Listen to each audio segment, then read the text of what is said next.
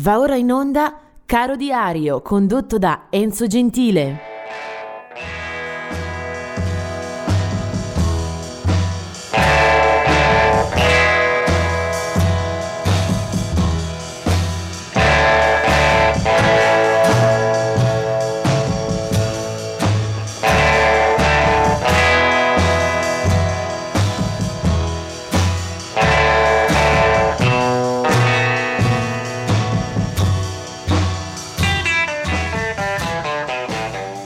15 aprile.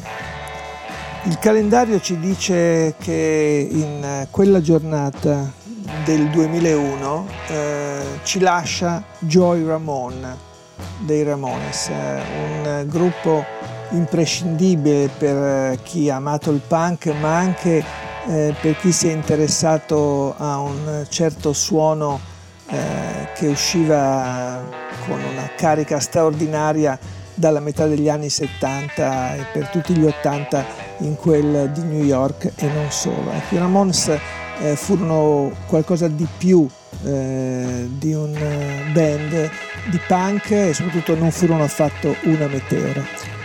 Però poi volevo ricordare anche alcune nascite, in particolare nel 1894 nasceva Bessie Smith, forse la più grande cantante eh, di musica tra jazz, blues e comunque dell'area black. Eh, del 1939 è Marty Wilde, un importante esponente del rock and roll eh, anche se di scuola britannica e poi del 1968 è Ed O'Brien, anche lui del 15 aprile, colonna portante eh, dei Radiohead.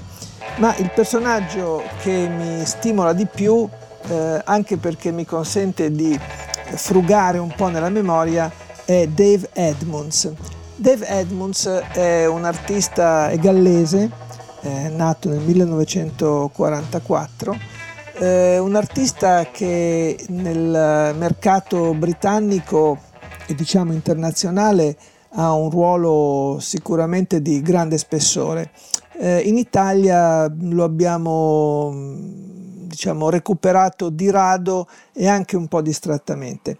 Peccato perché è un musicista eh, di grandi qualità che si è occupato della propria discografia, di suonare in diverse band, di collaborare con molti artisti e anche di produrli. Per esempio ha prodotto gli Stray Cats di cui abbiamo parlato, parlato qualche giorno fa.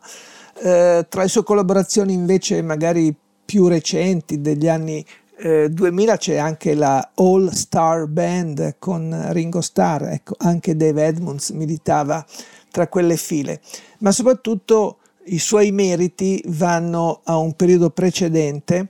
Eh, a fine anni 60 fonda un gruppo, il Love Sculpture, di cui ci siamo occupati, siamo interessati poco qui da noi, una carriera abbastanza eh, veloce e che lascia poche tracce.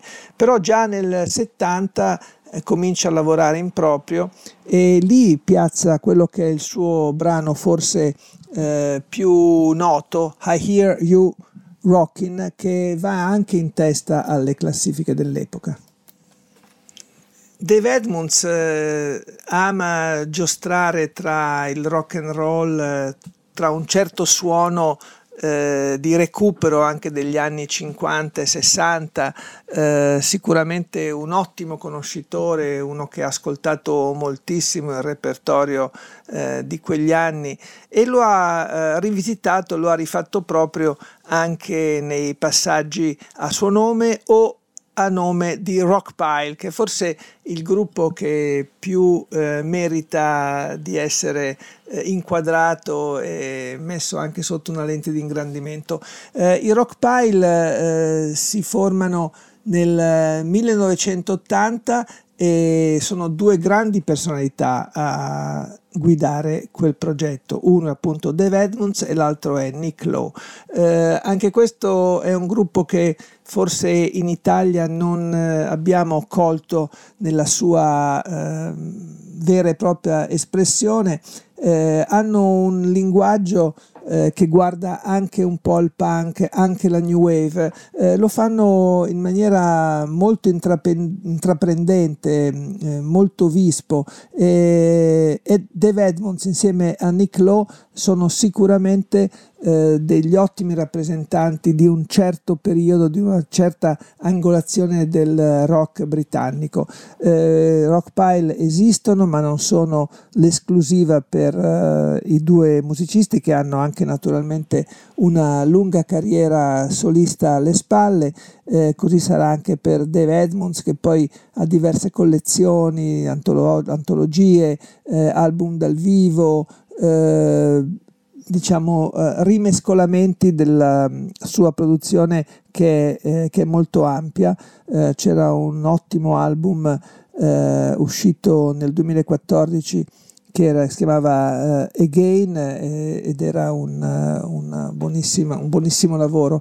Eh, Dave Edmunds eh, non guarda a quegli anni con eh, un senso di revanchismo, eh, il suo non è un suono polveroso, anzi c'è molto divertimento, c'è un filo di ironia sicuramente e c'è la capacità di intrattenimento eh, dei grandi musicisti. E Dave Edmonds io andrei ad ascoltarlo proprio con quello che è il suo primo successo, poi ripreso anche in diverse versioni, si chiama I Hear You Rockin'.